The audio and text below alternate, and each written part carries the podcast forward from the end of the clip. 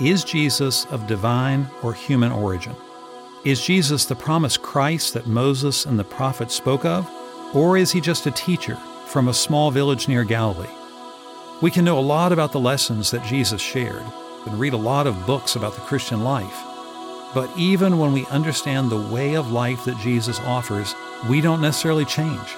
We have information without transformation. That's Bishop Tom Berlin, and today he shares an inspiring message of faith called The Power of Identity. I'm Dalton Rushing. It's day one.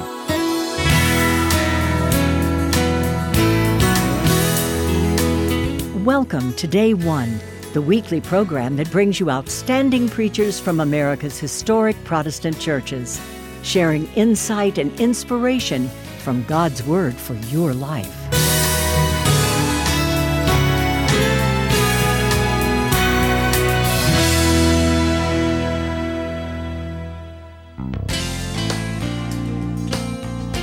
Now, here's your host to introduce today's speaker. I'm your guest host, Dalton Rushing, and today on day one, we're honored to have with us Bishop Tom Berlin, Bishop of the Florida Conference of the United Methodist Church based in Lakeland. Tom earned his bachelor's in business from Virginia Tech and his MDiv degree from Candler School of Theology at Emory University. He earlier served churches of all sizes in the Virginia Conference, including 25 years as lead pastor of Floris United Methodist Church near the nation's capital. Tom is the author of books that focus on the Christian life and stewardship and has co authored books on church leadership. Bishop Berlin, welcome to day one. Thank you, Dalton. It's great to be here. You were elected as a bishop in November of 2022 and began serving the Florida Conference just about one year ago exactly. So give us your bishop's bullet points about this very active group of United Methodist churches and ministries. What is happening in the Florida Conference? You know, in the Florida Conference, um, we just have a lot of hope. Uh, the year of disaffiliation has been a difficult one, um, and some people have decided to to chart a new course. Mm-hmm. Um, but we're remaining together, and we're we're smaller. But I think um, there's more joy and more unity, mm-hmm. and there's more of a sense that we're in this together. And I, I really appreciate that. Um, people in Florida, the, the United Methodists in Florida, are very committed to making disciples of Jesus Christ. They want vital churches. They live in a state that um, people from all over the world come to mm. for everything from the beauty of the natural environment to the theme parks. And people like to come and spend their winters there because of the warm weather. And so we just feel like there's a, a lot of opportunity that's before us. You came in at the tail end of the worst of the pandemic one year ago. How have you spent this first year as bishop, and what are some of the challenges you're facing now? You know, in the Florida Conference, as I said, we have um, seen a lot of our churches that are rebuilding from the time of the pandemic. That was a reset to most congregations. Mm. Um, it's just difficult to watch friends leave the church. You sure. know, people, it might be within one church where there's been some division uh, over the issues that are before the United Methodist Church. In other cases, whole churches left and clergy left. Mm-hmm. And so people that, that, that you've done ministry with and you've known really well have gone. So I think we've been in a period of healing but we've also been in a period of self definition. It's been a time where people have said, Why am I a United Methodist? Hmm. Why do I want to be a United Methodist? And they've come out with answers to that that satisfy their calling and their hmm. longing as Christian disciples. And so I, I, think that's been very positive. That's the upside of all this. Um, as the bishop, I've tried to encourage people. I've tried to, frankly, get to know a brand new job, which mm-hmm. I've never mm. had before. I've been a pastor for many, many years, but I never served um, in leadership in, in administrative ways. So it's a new role, and I've been trying to use that role to do good, uh, both within the lives of clergy and laity, and and to provide a theme of a future with hope. Abounding in hope has been our theme for that past mm-hmm. this past year, and and I think that's really significant. Our hope, of course, as Christians, is not based in our ability; it's based in the resurrection of Jesus Christ sure. and the new life He offers. You've said you believe in the value of the connectional church, and you long for a church where all people feel that they belong. How do you hope to foster this kind of church that this world so desperately needs? I think first we have to just recognize we're in a more divided time in our national history than we've ever been. Sure. Um, you know, we're this election cycle that is um, started. That's you just know that's going to be hard, right? You know it's going to sure. be difficult in your neighborhood. So I think the way we start to create a space where everybody's included is we commit to respecting people we agree with and people we may not agree with. Now, mm. that has to be bounded. There have to be boundaries around that respect. So if you if, if we find that people are being destructive or hurting other people, that's different. I'm just talking about sharing opinions, and especially in a church. And my experience is that when we have a high Christology, Mm. when we put Jesus at the center of our lives and the center of our of our churches, and we really unite around the thought that Jesus is Lord and Savior, as we draw closer to Jesus, we draw closer to one another. Mm. And you know, I, I'm amazed sometimes that people who are also Christ followers come to different conclusions than I do. Sure. I mean, I, I sort of believe that you know, if you're if you're a follower of Jesus as I am, then you'll think everything I think. But that's actually not true because I'm being transformed in Christ just as you are. Ah. So I think that in the midst of that difficulty, um, we can look at one another and just say, you know what, we're on a journey, and we can create a space where we can have really rich conversations. We can sometimes disagree, but not be disagreeable. Mhm. And most of all, I think we have to focus on our service to others. And I found that it's transformational when people work together and serve together for a greater good that's not about them. Mm. It's not about what they're going to get out of it. Um, so when Jesus calls us to serve our neighbor and to to you know when I was hungry you fed me when I was thirsty you gave me something to drink and the the text where he just lays that out we really do meet him in those points of service Mm. And in meeting him I think it draws us together and and you know I've known people in the church that say have said to me I, I don't know why you think the way you think but you know what you're you're one of my people Mhm. you're and I think when a church gets to the point where we see each other that way, it's really powerful. Mm. Amen. Tom, your sermon for the second Sunday after the Epiphany focuses on the gospel lesson from John chapter 1, where Jesus calls Philip and Nathanael to follow him. Would you read it for us? John 1 43 to 51. The next day, Jesus decided to go to Galilee. He found Philip and said to him, Follow me. Now, Philip was from Bethsaida, the city of Andrew and Peter. Philip found Nathanael and said to him, We found the one about whom Moses in the law and also the prophets wrote, Jesus, son of Joseph from Nazareth. Nathanael said to him, Can anything good come out of Nazareth? Philip said to him, Come and see. When Jesus saw Nathanael coming toward him, he said to him, Here is truly an Israelite in whom there is no deceit. Nathanael asked him, Where did you get to know me? Jesus answered, I saw you under the fig tree before Philip called you. Nathanael replied, Rabbi, you're the Son of God. You're the King of Israel. Jesus answered, Do you believe because I told you that I saw you under a fig tree? You will see greater things than these.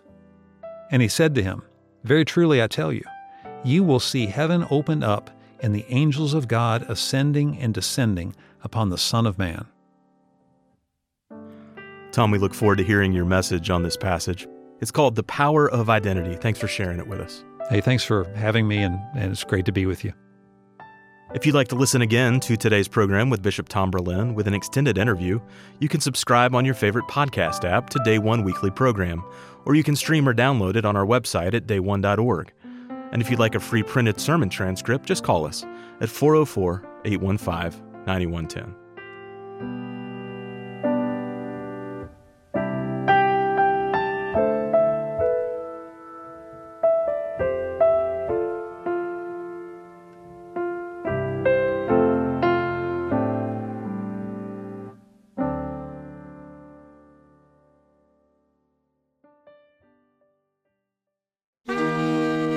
This is Day One guest host Dalton Rushing. In these challenging times, I'm so grateful for the impact this faith building program, Day One, is making in the lives of hundreds of thousands of people around the world. This year, we celebrate 79 years of faithful weekly ministry. If you appreciate this uplifting program, I hope you'll support our work with a generous donation now. You can mail your gift to Day One, 2715 Peachtree Road, Atlanta, Georgia 30305 or call us at 404 815 9110. That's 404 815 9110. Or give securely online at dayone.org. From all of us at Day One, thank you, and God bless you.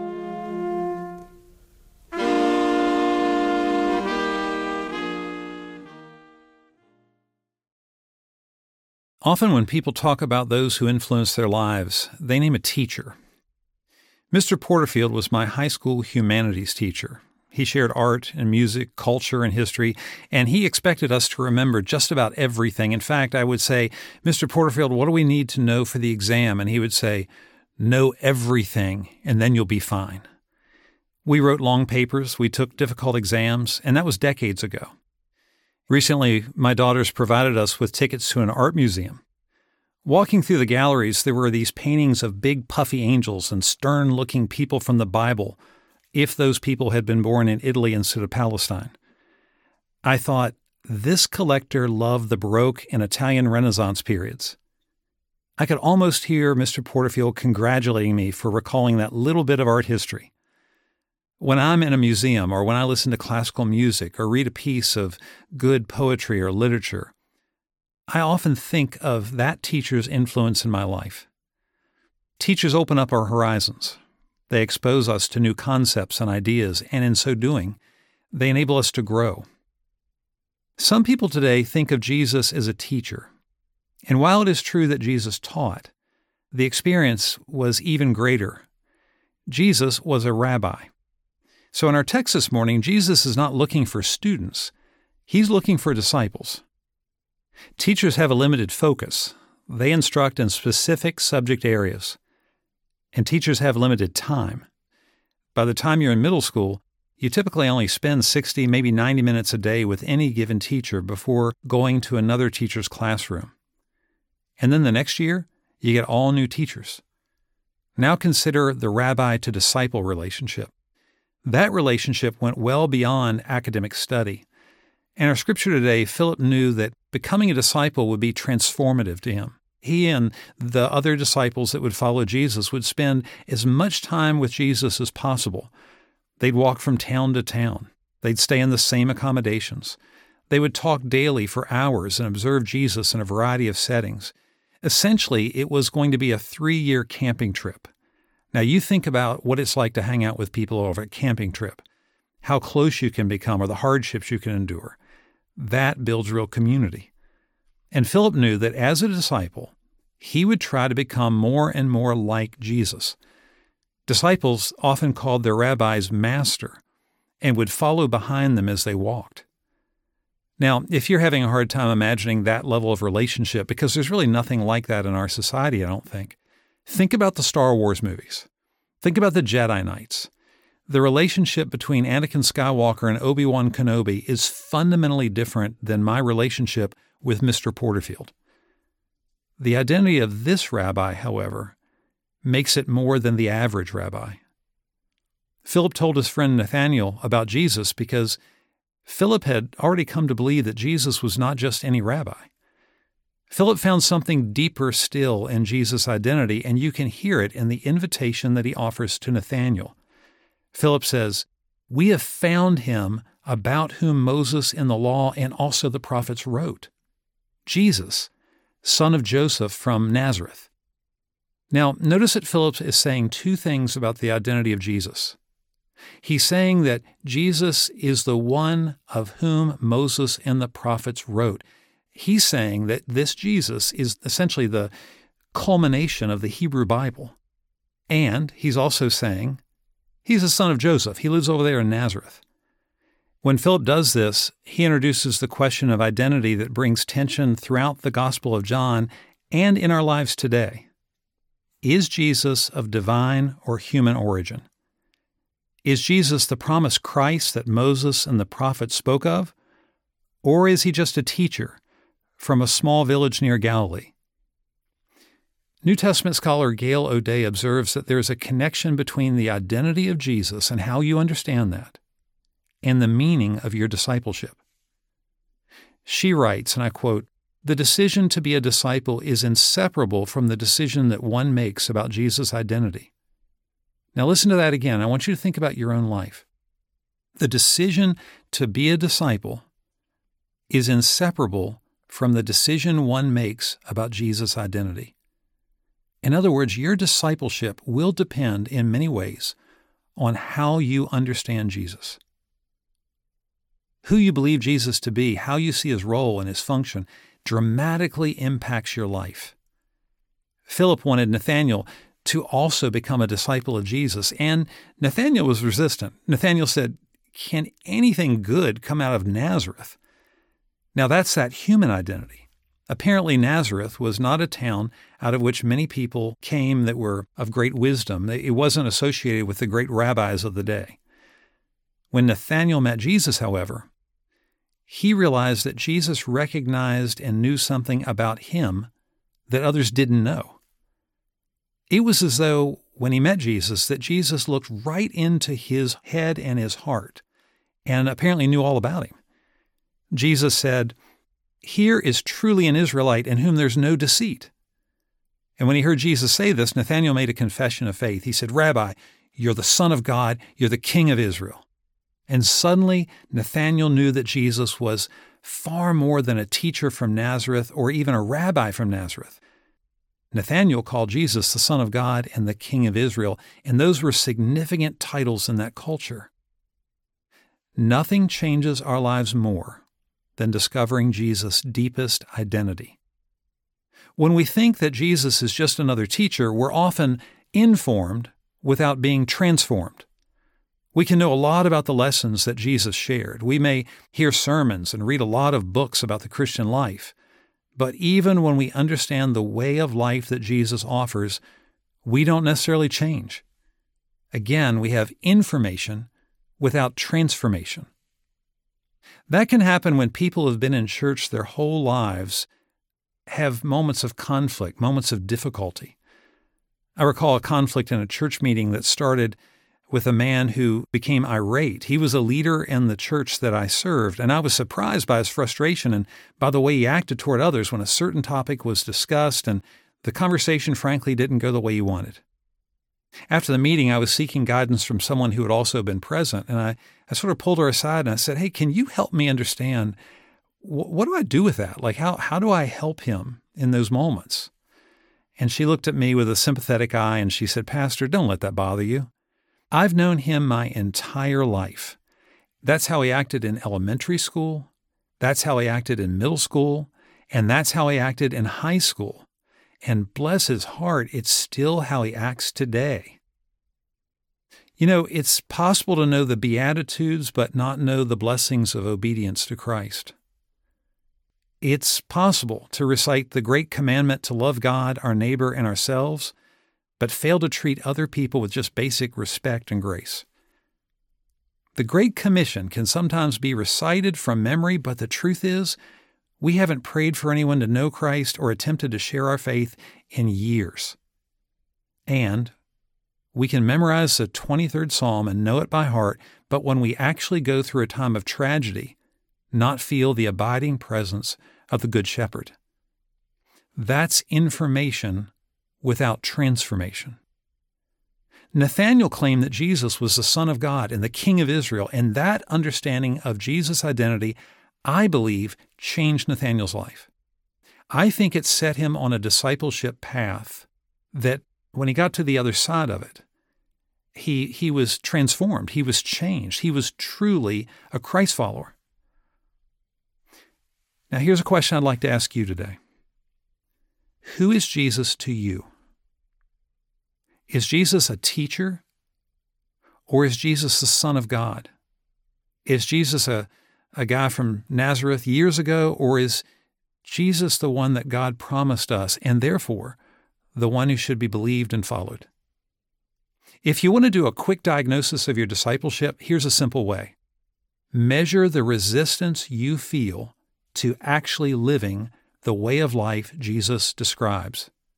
If you're informed but not transformed, you'll consider Jesus' call to obedience through love and forgiveness, through trust in God. And, and when Jesus says, you know, please notice the detriments of materialism, you'll think all of that is naive. You'll think it's impossible to do and that really nobody does it. But if you see Jesus as the Son of God, if you see Jesus as your Savior and as your Lord, which has this element of obedience, you'll know that Jesus' words are right and just, and you'll not say it can't be done. You'll say, How am I going to change my life so that it can be done? And you'll claim the power of Jesus' presence because you realize that actually living the way that Jesus wants you to live is probably not something you can do without Jesus present. Now, when Jesus is your teacher, even your rabbi, there are always going to be places where the cost of discipleship exceeds what you think is good and helpful to your real life. I was standing at an auction years ago, and a man told me that his mother taught him two things about bidding at an auction. Number one, she said, don't scratch your nose at the wrong time. Number two, she said, always know your upper limit. Your upper limit is the price you won't pay as the bidding rises so that you won't get caught up in it. And then this man turned to me and said, Know your upper limit applies to a lot more in life than auctions. It's the best advice that she ever gave me. Well, here's what I would agree that is very sound financial advice. But the great danger for us in our discipleship is this if Jesus is our teacher, our upper limit may be actually quite low. We may make all of his teaching conditional. We may say, you know what, I'll forgive when that person does the following. I'll start giving my money away and even be generous once I have this much amassed wealth. Oh, yeah, I'll control my anger as long as nobody provokes me. When we see Jesus the way Nathanael did, we simply give ourselves over to the way of Christ. We just decide we can't put an upper limit on that. And in so doing, we'll find a life that is good, a life that's full, and a life that's abundant. We are informed, but more importantly, we are transformed because Christ can work in that environment to change us. We become a person we can only be when Jesus is actually our Savior and our Lord. Jesus knows you the way he knew Nathanael. Jesus knows me the way he knew Nathanael. He can see inside our minds and inside our hearts as well. And if we walk with him, and if we obey him as the Son of God, he will in fact give us a beautiful life. When life is not beautiful, because sometimes it's not, there are things that happen that we don't control. Jesus will give us a peace that passes all understanding in the midst of the complexity and the difficulty. But it all depends on the power of identity. How we see Jesus and our desire to make him the Lord of our lives to whom we are obedient transforms everything. And as he said to his first disciples, so he says to us today Come, follow me. I'd like you to think about your life as I offer a word of prayer, and I just want to ask you to pray with me. Lord, sometimes we want to make you something other than what you are and who you are. Help us to submit to you. Help us to actually do the things that you ask us to do so that we might enjoy the life that you promise. Lord, there may be a specific area of life that someone is struggling with today around this question of obedience or a special need they have in the midst of a difficult time, I pray that you would fill that need and help them see the beauty of your calling to simply do what you say. Be for us, we pray, both Savior and Lord, the Son of God, who came for the world. Amen.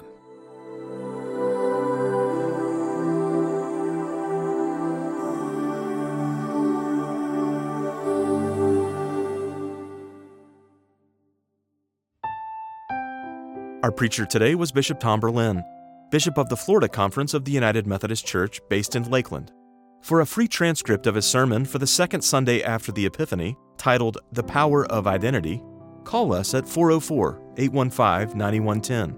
That's 404 815 9110. Or write to us at Day 1, 2715 Peachtree Road, Atlanta, Georgia 30305. Keep in mind that Day One depends on the financial gifts of faithful listeners like you. Please send your New Year donations to Day One, 2715 Peachtree Road, Atlanta, Georgia 30305, or donate online at dayone.org. We're grateful for your help. This is Dalton Rushing. Next time on Day One, we're honored to have with us the Reverend Brandon Harris, Associate Dean of Religion and Spiritual Life at the University of Southern California in Los Angeles. His powerful sermon is titled Anybody But Me be sure to join us next week on Day One.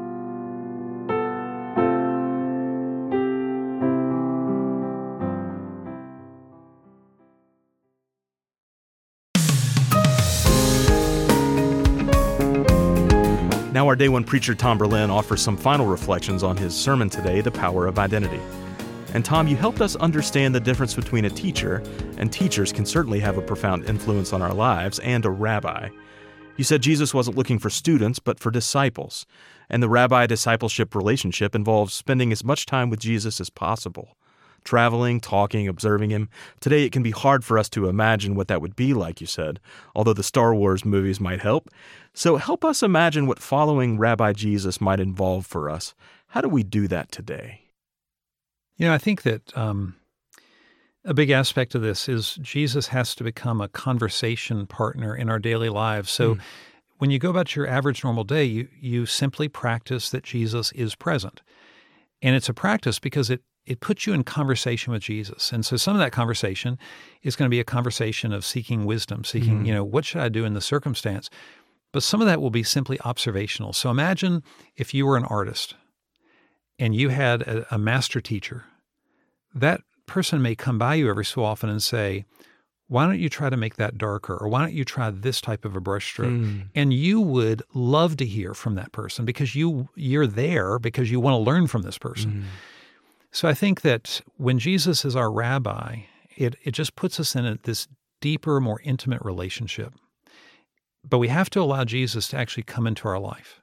Mm-hmm. Some people do that by asking themselves a series and examine a series of questions at the end of the day you know, how was I today? If you take Paul's chapter, 1 Corinthians 13 on love, was I patient?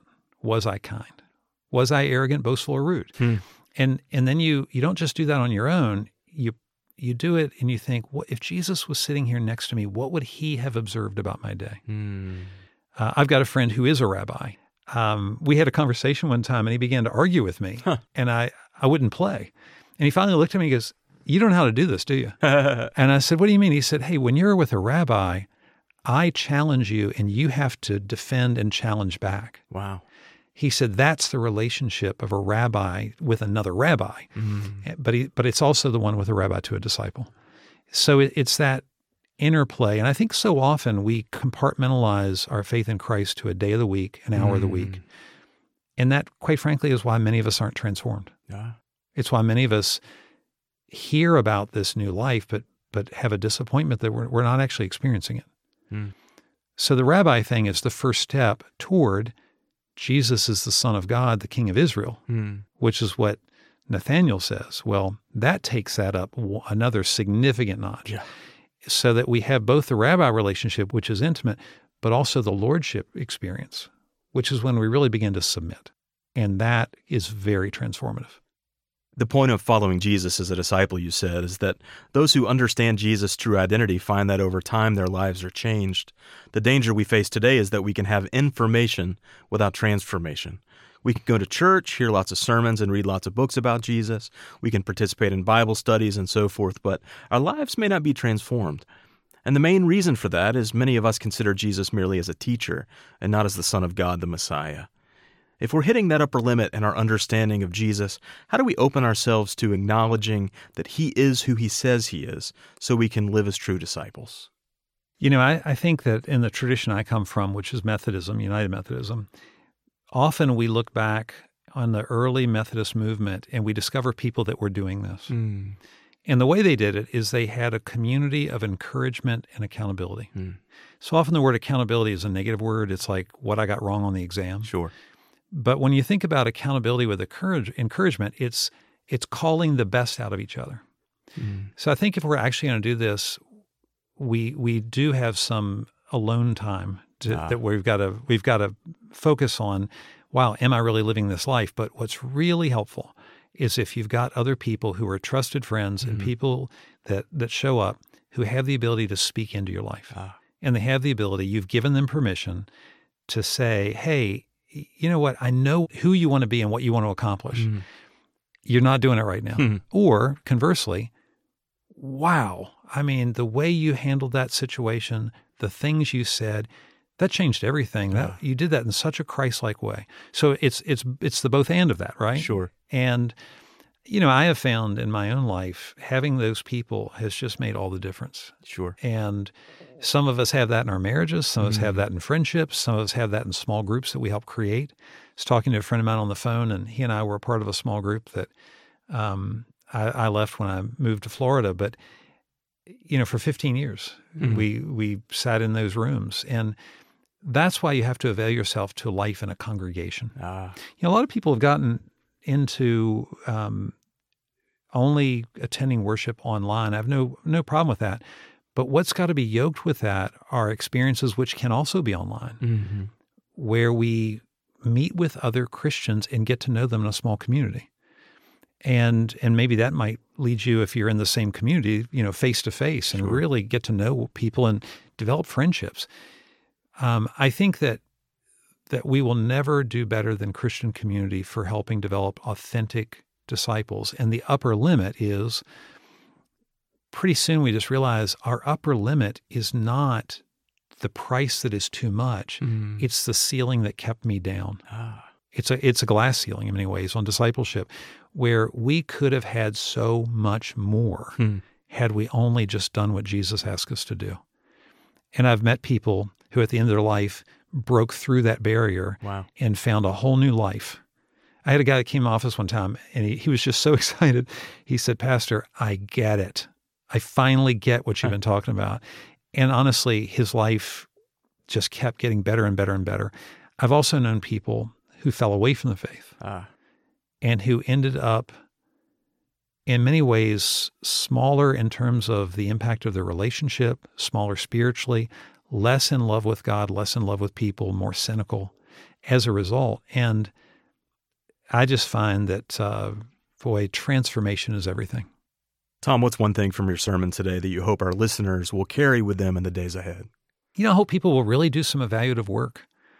I hope, you know, in one point in that sermon, I, I asked people, you know, think about your own discipleship. You really have to decide if you believe it. Hmm. And friends, Jesus either is the Son of God, he is the Christ, or he's not. Hmm. So, this idea that Jesus is another great teacher, that may be a generous view by people that aren't people of faith, but it's just not that helpful to me. Because the truth is, I am never going to transform myself through more information. I'm going to transform when I open my life to be transformed by the one who I believe is is the divine presence of God on earth and the Holy Spirit, which is still working today in our lives and in our communities. But but that identity issue, that's central to whether or not I can transform. Bishop Tom Berlin, thanks for being with us today. Well, it's been great to be here. Thank you. Day One is the voice of America's historic Protestant churches. Visit us online at dayone.org. Our program is recorded and edited by Donald Jones and produced by Peter Wallace. Thank you for joining us. I'm Sherry Miller wishing you all God's blessings on day one and forever.